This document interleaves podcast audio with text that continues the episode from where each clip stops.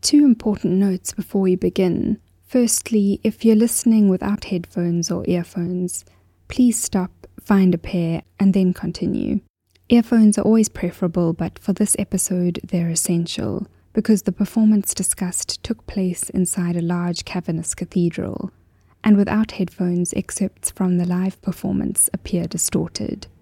Secondly, this episode discusses religious content in a manner that may be considered objectionable to some. Listener discretion is advised.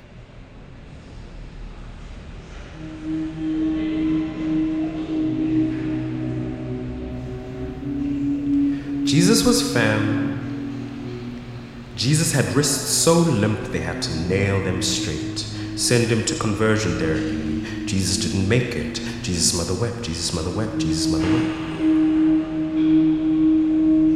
There were so many parts of my identity that felt so incongruent to how I had received this figure of Christ, you know, who was white, who was, you know, super skinny and wrapped and straight and, you know, all these things, you know. But then you read the Gospels and, like, what you're confronted with is a very radical character, an anti-capitalist character, a arguably what we would call queer character, just in terms of the way that they relate to people.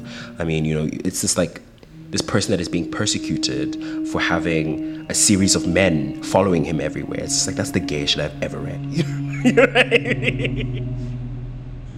Jesus had a drag name. Jesus had many drag names. Jehovah Jireh, Jehovah Sissy, Jehovah Shamelum, Prince of Penises, Prince in Pieces. Associating Jesus with whiteness, associating Jesus with like the upper class, the way that this person gets utilized sociopolitically, it's just like it's completely antithetical to everything that he was and everything that he ministered. And so I guess I just needed to rescript that. And, and the way that I could rescript that was by projecting or taking my biography and putting it into the life of Jesus and finding that nothing changes. Even with the life that I've lived, that could have been Jesus' life. Like Jesus easily could have been a black, genderqueer, non binary thought, you know I mean? that dreams of the, the, the, the, the destruction of empire. Um, that could entirely be the life of Jesus. And in that way, it allowed me like a framework to re-inscribe the divinity that I have access to by virtue of the covenant that Jesus represents in the in the New Testament.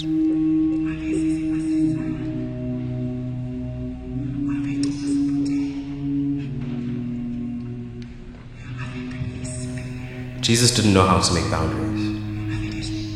Jesus practiced ethical polyamory he gave until there was nothing left of him, and on the day he disappeared, his body became a tomb, and Jesus wept.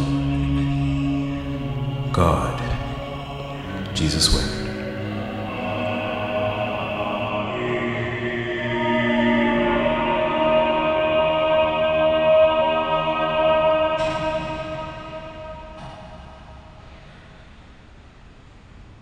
From the Institute for Creative Arts at the University of Cape Town, this is the ICA podcast, where we interview South African artists and curators who perform or curate live interdisciplinary works. I'm Catherine Boulle, and you're listening to Season 2, Episode 3, featuring Kopano Maroga. Today we explore Maroga's 2019 performance, Jesus' Thesis and Other Critical Fabulations. The performance, which was developed during Maroga's master's degree at the University of Cape Town, takes its name from a poem that Maroga was writing at the time, and also from academic Saidiya Hartman's concept of critical fabulation. The work was performed twice over the course of Maroga's master's degree, first on the University of Cape Town's Hiddingh campus, and then on a much grander scale at the Infecting the City Public Art Festival in 2019, where it was performed at the St. George's Anglican Cathedral in central Cape Town. Like when you go to St. George's Cathedral at the entrance, there's this really beautiful invitation um, that says that we're a space for the poor, we're a space for sex workers, we are a space for queer people, we are a space for etc. etc. etc.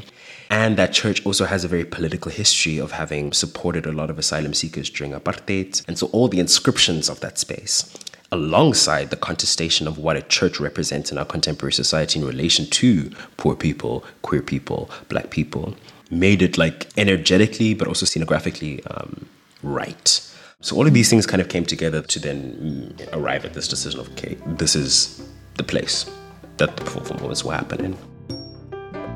In today's episode, we step into the St. George's Cathedral with its high ceilings, long centre aisle, stained glass windows, and resonant reverberations to re experience the performance of Jesus' thesis and the diversity of writing and thinking that inspired it.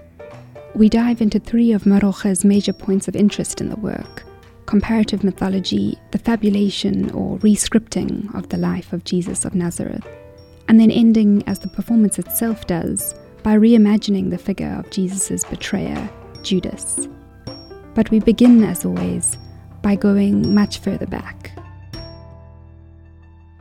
A performance artist, a writer, a cultural worker, and I've been living in Belgium for the past two years, but still very much rooted in South Africa, but kind of rerouting um, in this new Western European locale. So I grew up in, um, so I was born in, in Benoni, which is a, a little dorpie in Gauteng in South Africa. And yeah, we grew up, or I grew up predominantly on the east rand of Gauteng. We moved around a lot. So I was born in a hospital in Benoni, lived in Secunda for a really long time. Um, the town that I remember growing up in is, is called Springs. My father is Sesotho, my mother is Xhosa. Um, my name is Sesotho because that's kind of like the tradition of like passing down um, cultural lineage. So like I am technically Sesotho, but I identify a lot more with my Xhosa lineage.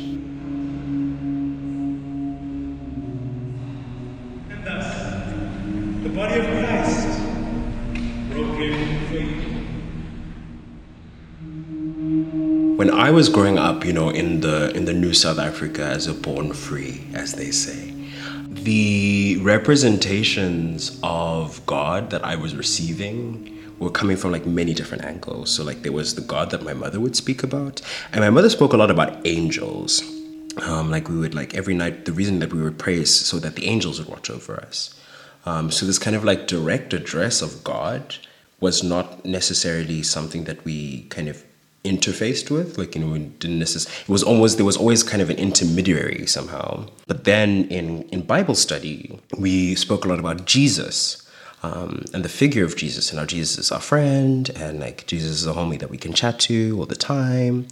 Um, but once again this kind of like intermediary and god was always this kind of like omnipotent to be feared fearsome and then in like church church like i remember like very political sermons you know about like what we need to do as Christians in this country when we look at the situation of poverty, when we look at the situation of race, when we look at the situation of gender based violence.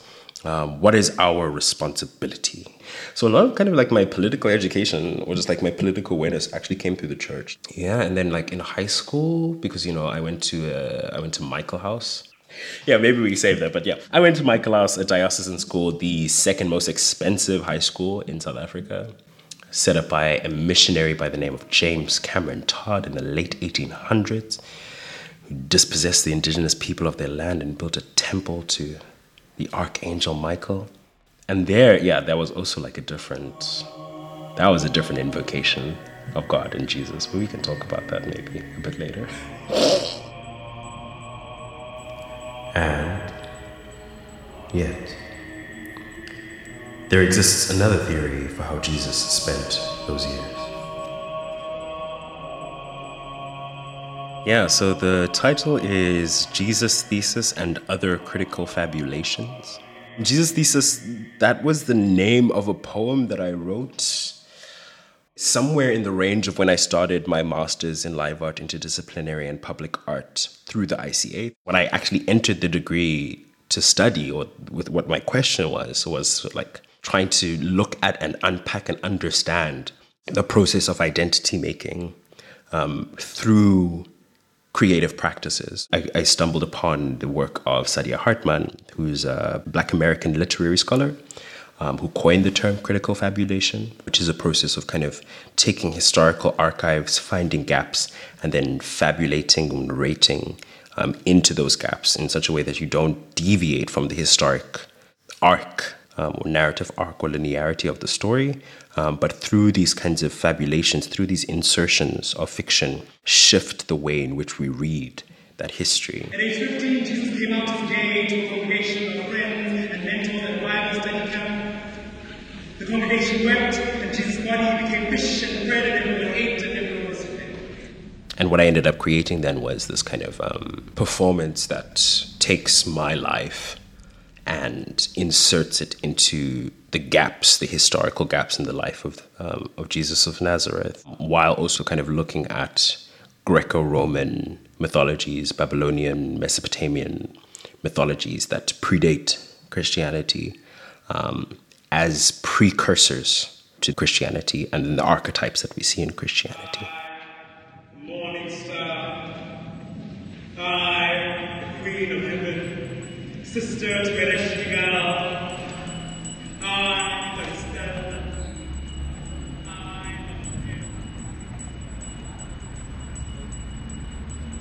So it's nighttime, and we're outside the St. George's Cathedral in Cape Town.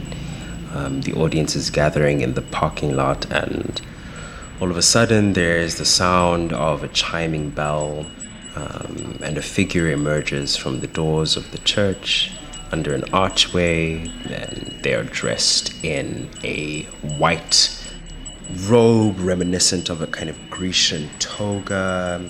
And they're ringing this bell, ringing this bell, ringing this bell.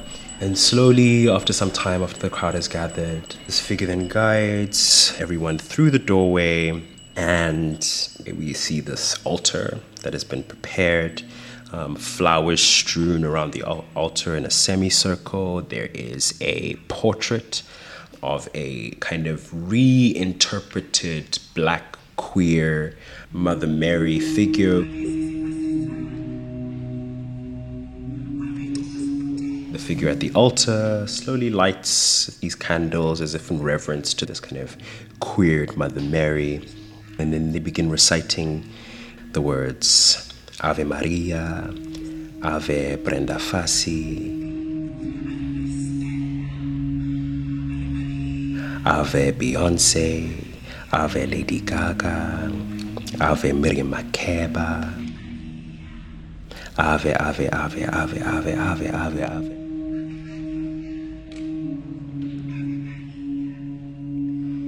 And I suppose the way that I think about that is like these figures of a certain kind of divine femininity are acting as intermediaries to the goddess because the purpose of that moment is actually to invoke the goddess, to preside over the ceremony. My um, assistant guides the audience through the center aisles into their pews, and yes, I'm kind of very sexily and sultrily walking down the aisle towards a projection of um, an image of the birth of Venus by Botticelli. There's a raised kind of pulpit, um, and then on that pulpit, there's a, um, a plinth, or rather, like a, a cascading staircase that ends in a very like large plinth. And the score changes from the Ave Maria into the flower duet from the opera Lakme. What I'm trying to do, or what I was interested in doing, was using these kinds of like references of Western classicality and imposing my black queer body upon them, um, but imposing it in such a way that it transfigures the beauty of these works. I slowly like l- roll over my shoulders to reveal um, a sunflower in my ass. and I take the robe and I put it over my head and I slowly crawl up the staircase to the plinth. And with the use of the toga, I lift it above my head when I'm on the top of the plinth and really central to the image, so that the image of Venus is superimposed on my body and then her face becomes uh, projected onto the white cloth. So it looks like I become the goddess.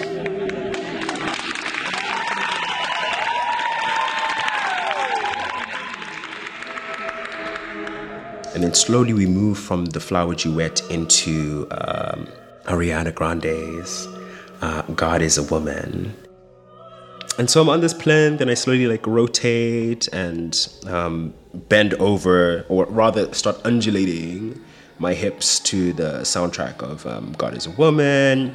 And there's a way in which I'm kind of like, you know, I mean, we talk about Venus, and in a South African context, we cannot not think about Saartjie Baartman and how she was, you know, given this epithet of the, the Hottentot Venus. Um, and I have a very voluptuous behind.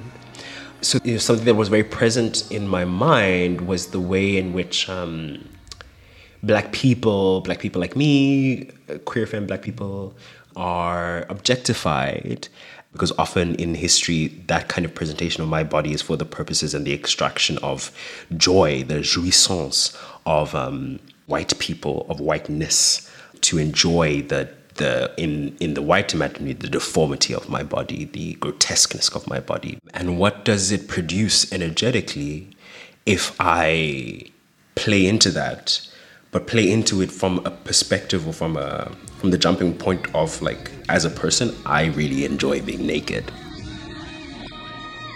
It's a very enjoyable experience and i enjoy being observed while i'm naked. There's a reclamation there but not just a reclamation there's also a kind of alchemic transformative transfiguration thing that's happening there that's also very powerful. And that's a lot of the work that, that I was trying to do through Jesus Thesis was thinking really like alchemically, how can I transform these relationships that I have to these certain things, to my body, to um, whiteness, to blackness, to femininity. Um, and hopefully, through that transformative process, by building that ritual, it also has ripple effects outside of just myself.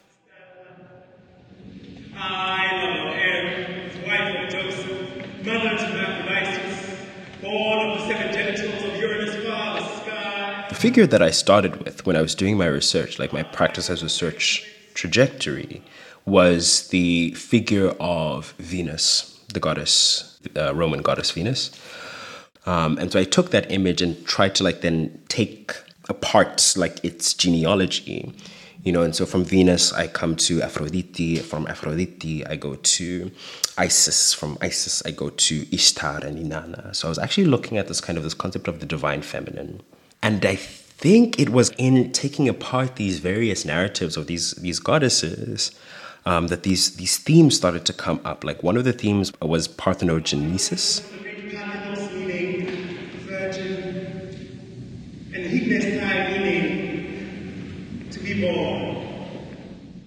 Which is the ability to give birth to oneself, which all of these goddesses kind of, in one way or another, gave birth to themselves. Hashtag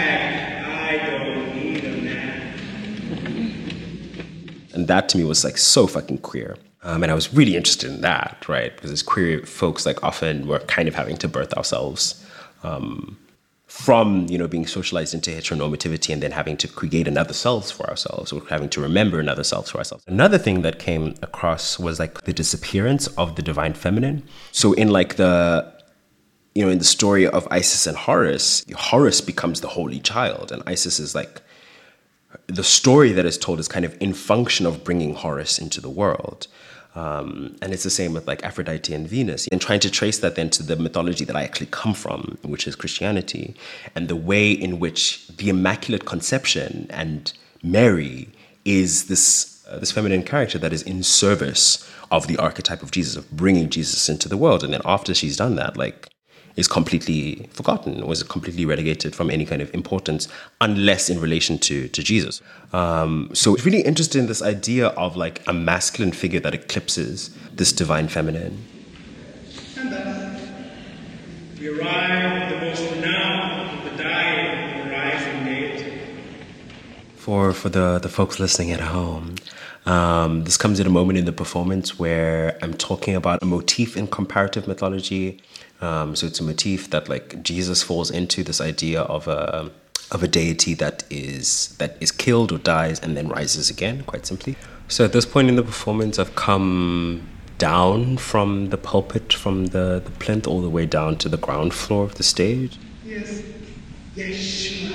I'm encircled by this ring of flowers. I'm completely naked except for a gold choker around my neck And I introduce the, the, the most renowned of the dying and rising deities, Jesus of Nazareth.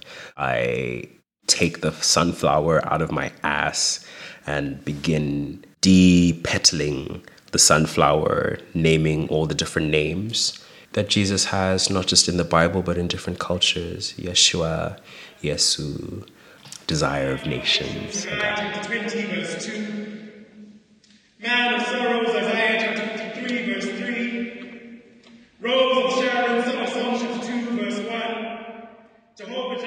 And I, so I was just writing a lot of poetry over that time while I was doing my studies, and there was just a lot of kind of like um, Christian theology that was coming through the writing that I was doing, and um, so Jesus Thesis was one of the was the name of one of the poems, and I'll I'll read the prologue as well to give it um, some of its performative, um, yeah. Though much is known about the early childhood of Jesus of Nazareth and his ministry from his late 20s, there are no historical documents that help us divine with certainty just where and what our dear Lord and Savior was up to between the ages of 12 and 29.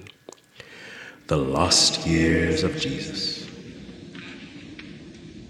Most scholars posit that he was most probably apprenticing with his father as a carpenter. In the late medieval there appeared Arthurian legends that the young Jesus had visited Britain. In the 19th and 20th centuries, theories began to emerge that Jesus had visited Kashmir instead, where he had studied with the Essenes in the Judea desert. And yet, there exists another theory for how Jesus spent those years. There's an alternate theory that Jesus was a faggot. Jesus was a masochist. Jesus liked to rough. Jesus liked whips and chains, sometimes nails.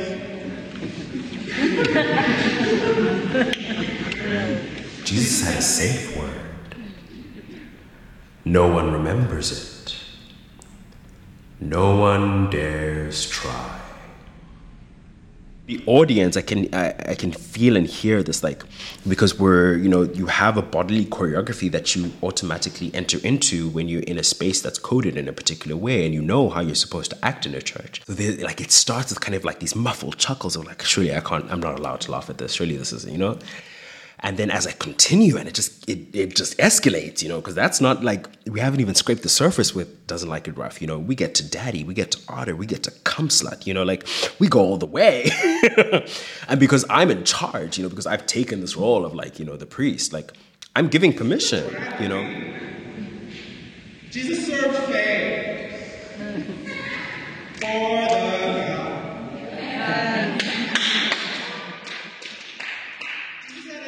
But there's also this friction because it's like the space that I've, the energy that I've generated is very reverential.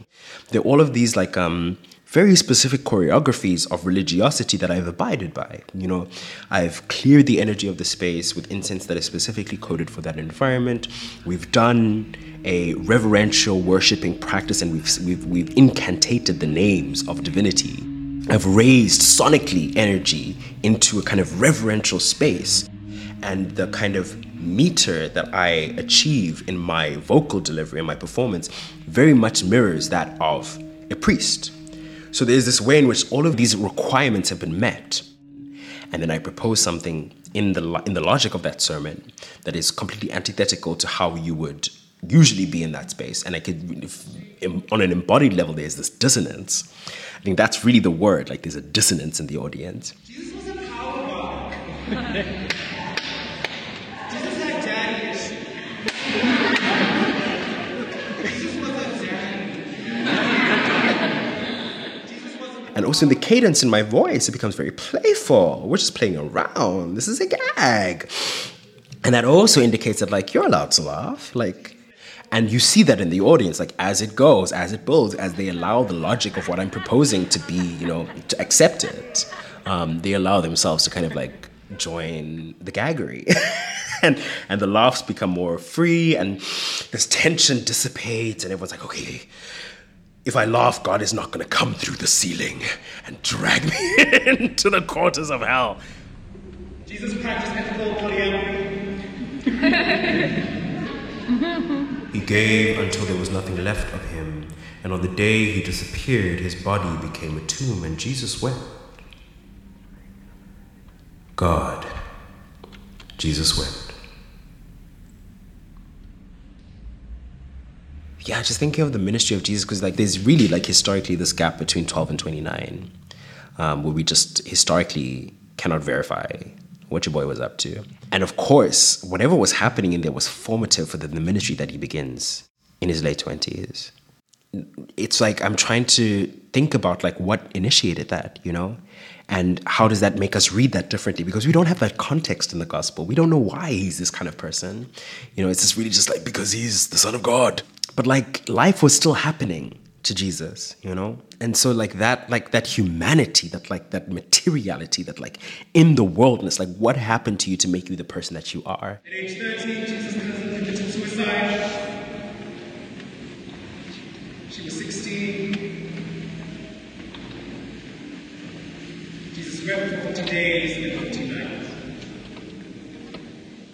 Um, and I feel like the things that have turned me into the person that I am are those moments that I speak about in in Jesus' thesis. These very beautiful, painful, traumatic, formative moments. Um, these are all moments that really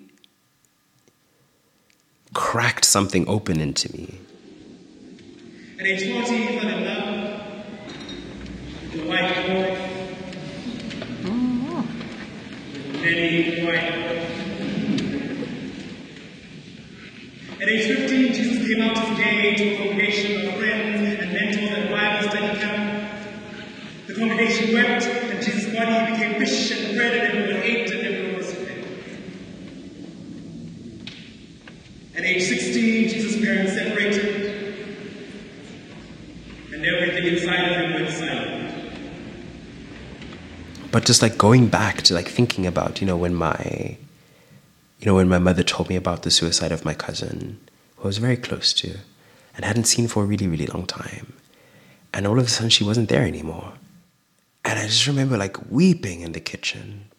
And it like I don't know it just it it like I feel like in my life things that maybe should have made me harder or would have made you know has has made some people like hard um, it's like they cracked me open and they softened me At age 19, he had his first major depressive episode. Two months spent in the desert of his own making. At age 20, he started cutting again.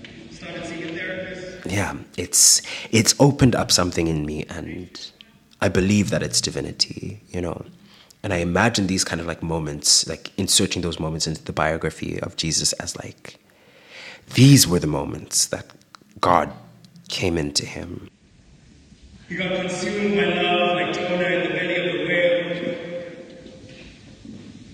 He learned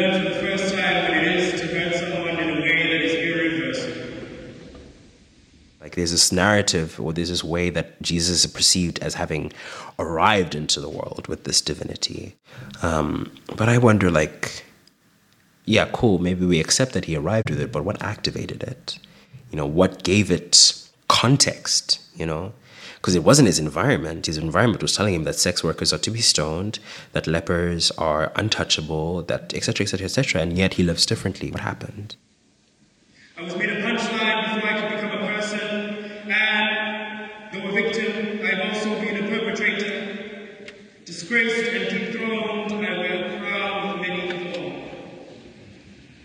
and I look at my life and like I, I know who I was taught to be. You know, I, I went to a school that was set up by a missionary. You know, I was supposed to be the the the native elite that is, you know, ruling the country on behalf of the colonials. And maybe I'm doing that in a way that I'm not aware of.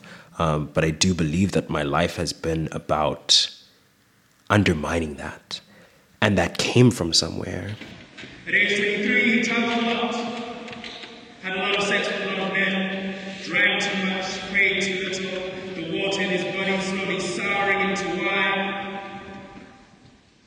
And kind of also trying to hearken back to the, the historicity of who Jesus was, you know, reminding people that, like, this is someone who's so on the fringe of society, hanging out with sex workers and lepers and people that are really on the fringes and advocating for them as these are the people that will inherit the kingdom of God, you know, just like so fucking radical for its time. So the way, like, reading my biography into that in the first instance it's trying to like inspire me to be in the in, in etymology of the word christian to be christ-like in the sense of being radical but also indicating to people that people that are like me that are often on the fringes of society black trans non-binary queer etc we have a lot more in common with Jesus than heteronormative society. And that's like, you know, I I don't know, like there's something about the figure of Jesus that is so much more queer than we allow it to be.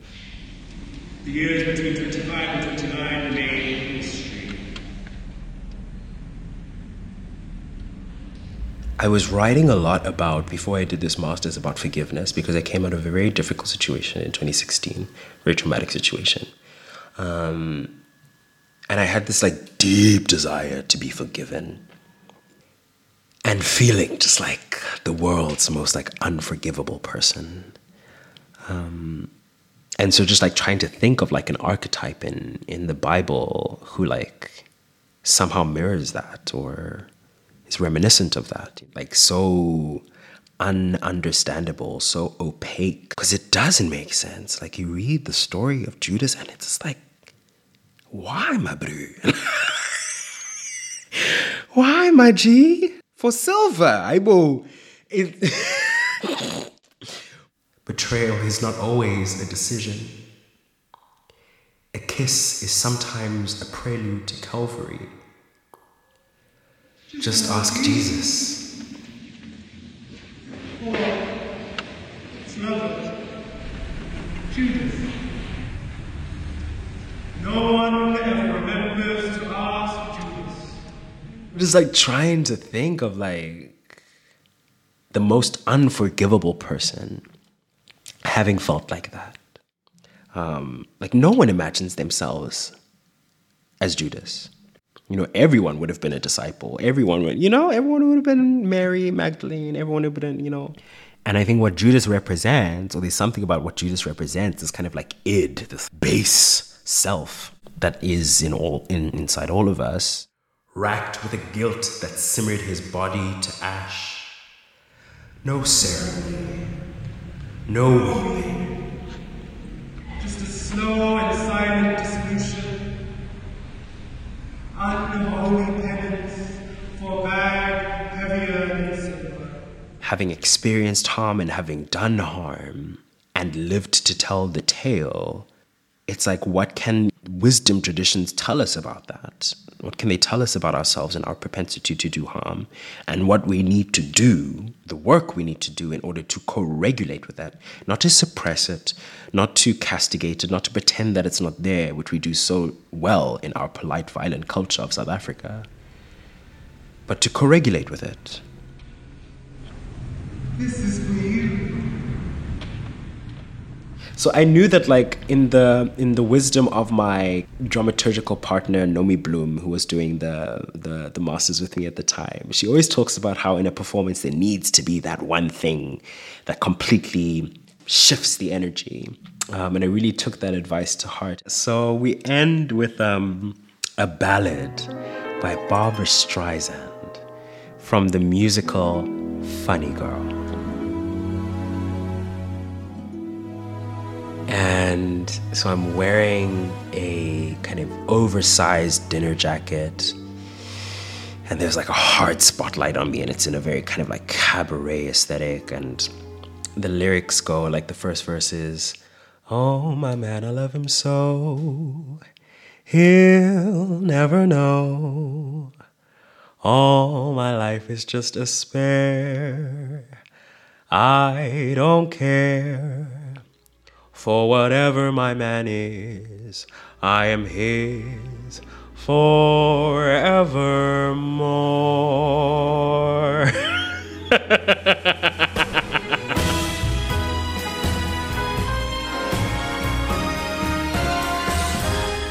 this musical, it was such a great allegory for like everything that I was talking about. And the song My Man is like it's such a great ballad to sing to Judas, to Jesus, to God, to divinity. And in the in the in the tradition of the church, we always end with the song, you know, to like lift that energy up, right? Um, and those lyrics like oh my man i love him so he'll never know you know that can go multi-directionally that could be jesus to us you know like we will just never understand how much jesus loves us um, and there is this way in which like the covenant that we create with jesus was created with jesus it's, it's like it's forevermore. This is just this is the covenant for eternity. But then also just like the, in, in my logic you know because i kind of intimate, you know, or I, I, imply that Judas is the lover of Jesus and like imagining Judas singing to Jesus, you know and imagining that Judas knew that like this is what he needed to do in order for Jesus to become Jesus, in order for Jesus to complete his covenant. Someone had to betray him, right? Jesus had already predicted it. Imagine that's your role, having to be that person. And imagine, like, this is the ballad that you sing to him, like, my man, like, I love him so, and he will never know. So, a ballad from Jesus to Judas, from Judas to Jesus, from us to Jesus, from Jesus to us.